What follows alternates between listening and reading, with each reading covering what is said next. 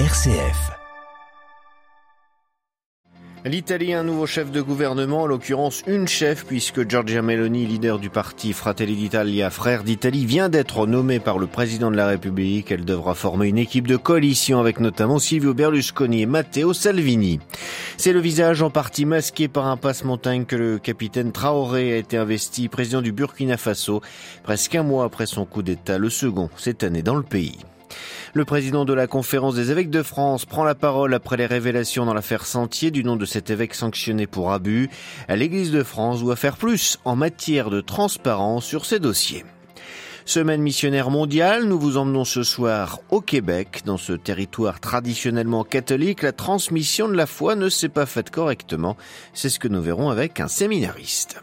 Radio Vatican, le journal, Xavier Sartre. Bonsoir. En Italie, c'est donc Giorgia Meloni qui prend la tête du gouvernement italien ce soir. Elle vient de recevoir la charge de former le futur gouvernement d'extrême droite. Une nomination rapide et attendue du président de la République, Sergio Mattarella. Un mois après sa victoire historique aux élections, la patronne de Fratelli d'Italia veut en effet aller vite pour relever les défis et les urgences italiennes. Les précisions à Rome de Blandine Hugonnet. Après une très brève rencontre avec la coalition ce matin, le président de la République italienne a reçu seule la meneuse de l'Alliance des droites, Giorgia Meloni, 45 ans, héritière des postes fascistes, appelée à prendre les rênes de l'exécutif italien, forte de sa victoire historique aux législatives de septembre et de sa majorité absolue obtenue dans les deux chambres du Parlement avec sa coalition. Après une semaine de tractation avec son alliance, embarrassée par des divisions et une polémique au sujet de son allié Silvio Berlusconi, proche de Vladimir Poutine, Giorgia Meloni a voulu rassurer avant d'accéder au pouvoir. Nous sommes prêts, nous voulons avancer le plus rapidement possible, a-t-elle affirmé, pour éviter les obstacles dus aux divisions internes à son camp, mais surtout pour affronter les urgences italiennes sur la romaine, notamment la crise énergétique et l'inflation record qui frappe la péninsule ces derniers mois. Une charge que la souverainiste prend à la suite de Mario Draghi, président du Conseil sortant pro-européen, qui a fait ses adieux ce vendredi à l'occasion de son dernier Conseil européen et n'a pas manqué de glisser un message pour sa successeur eurosceptique. L'Italie, pays fondateur de l'Union européenne, doit rester au centre de l'Europe, source de sécurité, de stabilité et de paix. À Rome, Blandine Hugonnet pour Radio Vatican. Et la prestation de serment des nouveaux ministres aura lieu demain matin au palais présidentiel. Kherson transformé en forteresse, c'est ce qu'affirment les séparatistes pro-russes qui se préparent à défendre la ville contre l'offensive de l'armée ukrainienne. Pendant ce temps, les civils évacuent les lieux. Les autorités russes affirment qu'un pont de la ville a été bombardé la nuit dernière alors qu'un convoi de civils justement le traversait. Quatre personnes dont deux journalistes seraient morts. L'armée ukrainienne dément à moi avoir mené cette frappe. L'Ukraine, elle, demande une mission d'observation internationale au barrage de Kakhrova dans la région de Kherson. Le site aurait été miné par les Russes, affirme le gouvernement ukrainien. Les contacts entre les États-Unis et la Russie ne sont pas complètement rompus. Le chef du Pentagone américain et le ministre russe de la Défense se sont parlé au téléphone aujourd'hui. Lloyd Austin a souligné l'importance du maintien de canaux de communication dans le contexte de la guerre. Aucun détail n'a filtré de cet échange. Les rebelles tigréens participeront lundi en Afrique du Sud au pourparlers de paix avec le gouvernement éthiopien sous l'égide de l'Union africaine. Le Conseil de sécurité de l'ONU doit lui malgré tout se réunir aujourd'hui au sujet de la situation en Éthiopie. Le Conseil de sécurité qui a adopté auparavant à l'unanimité une résolution qui sanctionne les bandes criminelles qui ont mis Haïti en coupe réglée. Première tentative pour tenter de résoudre la crise sécuritaire et humanitaire dans le pays. Il s'est présenté vêtu d'un ceint d'une écharpe aux couleurs du Burkina Faso, un béret enfoncé sur le front et un cache-cou ne montrant que ses yeux.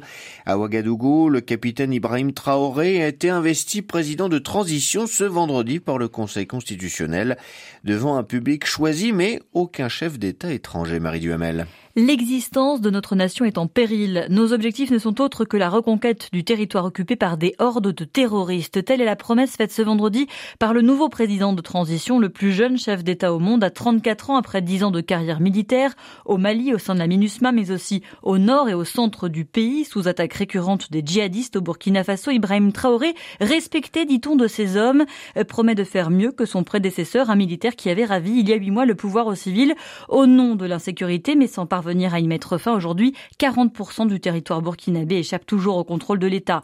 Alors pour restaurer un État de droit, Ibrahim Traoré a peu de temps pour agir. Euh, selon la charte de la transition adoptée la semaine dernière, son pouvoir prendra fin en juillet 2024 avec la tenue d'une élection présidentielle, scrutin auquel il lui est interdit de prendre part. Ibrahim Traoré tellement pressé de faire ses preuves qu'il y a deux jours avant même son investiture devant les représentants des corps constitués de l'armée des forces vives du pays, le néo-président a lancé une campagne de recrutement de 3000 militaires pour renforcer les rangs de son armée, une initiative qu'avait déjà prise avant lui son prédécesseur en avril dernier. Marie Duhamel. Manifestation contre le pouvoir militaire au Soudan. Plusieurs milliers de personnes se sont retrouvées à Khartoum, la capitale, un an presque après le coup d'état du général Al-Bourhan. Le 25 octobre 2021, il mettait ainsi fin à une expérience de partage du pouvoir entre militaires et civils, commencée deux ans plus tôt par le renversement du régime de Marel Béchir. Inondation au Soudan du Sud, 75 000 personnes ne vont plus pouvoir avoir de rations alimentaires ce mois-ci, car la montée des eaux entrave l'acheminement de l'aide vers le camp où il se trouve. En tout, ce sont 900 000 personnes qui sont touchées par ces inondations à grande échelle, soit plus du double qu'en septembre. C'est ce qu'annonce le HCR. Google condamné à une amende de plus de 160 millions de dollars en Inde pour abus de position dominante sur le marché local des smartphones. Selon la commission de la concurrence indienne, le géant du numérique a configuré sa plateforme de manière à évincer illégalement les concurrents de ses applications. Le sentiment de trahison, la tentation de découragement, des émotions ont compris et traversées par le président des évêques de France. Sa réaction était très attendue depuis la révélation de faits graves d'abus mettant en cause monseigneur Michel Sentier, évêque émérite de Créteil, alors qu'il était prêtre en Normandie il y a 30 ans. Monseigneur Éric de Moulin-Beaufort a donc pris la parole ce matin dans un communiqué.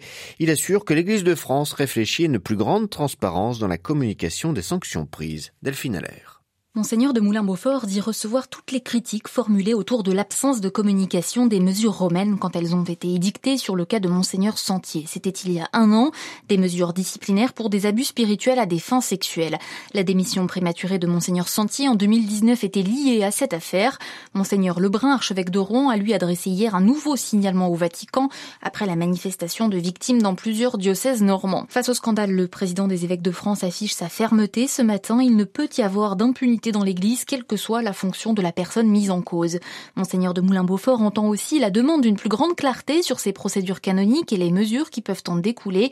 Il rappelle le respect des personnes et l'exigence de transparence portée par les fidèles. Le sujet sera évidemment à l'ordre du jour de l'Assemblée plénière des évêques qui commence dans dix jours à Lourdes. Les propositions des évêques de France en la matière seront ensuite portées ici à Rome. Delphine Allaire. Hasard du calendrier, le pape a reçu ce matin une délégation du nord de la France, des élus accompagnés notamment par l'archevêque de Cambrai. François a rendu hommage à cette terre ouvrière marquée par la désindustrialisation. Le pape les a invités à rester toujours au plus près de leurs administrés en développant deux notions, l'accueil et le soin. Dernier volet de la semaine consacré à la semaine missionnaire mondiale et direction l'Amérique du Nord. Comment faire retrouver le chemin des églises aux Canadiens et tout particulièrement aux Québécois?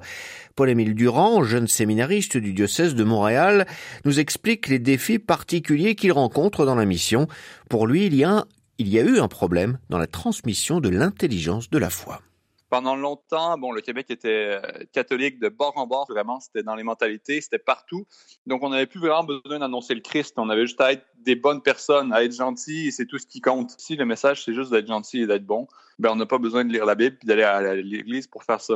Donc, je pense qu'il y a vraiment eu un problème dans l'éducation et la transmission de l'intelligence de la foi. Qu'est-ce qu'il y a derrière la foi? Qu'est-ce qu'il y a derrière nos principes moraux? Fait que c'est pas juste des interdits, en fait, pour embêter les personnes et pour que les curés dominent en chair. Euh, ben, en fait, dans la religion chrétienne, il y a des raisonnements logiques, il y a des euh, choses rationnelles qui peuvent aider à vivre les gens. Tout ça se vit aussi dans une vie de foi profonde, une spiritualité profonde. Et je pense qu'aujourd'hui, c'est nécessaire de réexpliquer les fondements de la foi, d'expliquer qui était Jésus, qu'est-ce qu'il a fait, pourquoi il l'a fait, qui est l'Église, qui sont ses apôtres, pour bien expliquer au monde et pas tout simplement avoir nos églises ouvertes, dire que tout le monde est beau, tout le monde est fin. Ça marche plus aujourd'hui. Puis on a vraiment euh, une réponse à faire, pas simplement à la culture, pas simplement à la foi, mais aussi à la raison. Des propos recueillis par Pierre-Hugues Dubois que vous pouvez retrouver sur notre site internet www.vaticannews.va.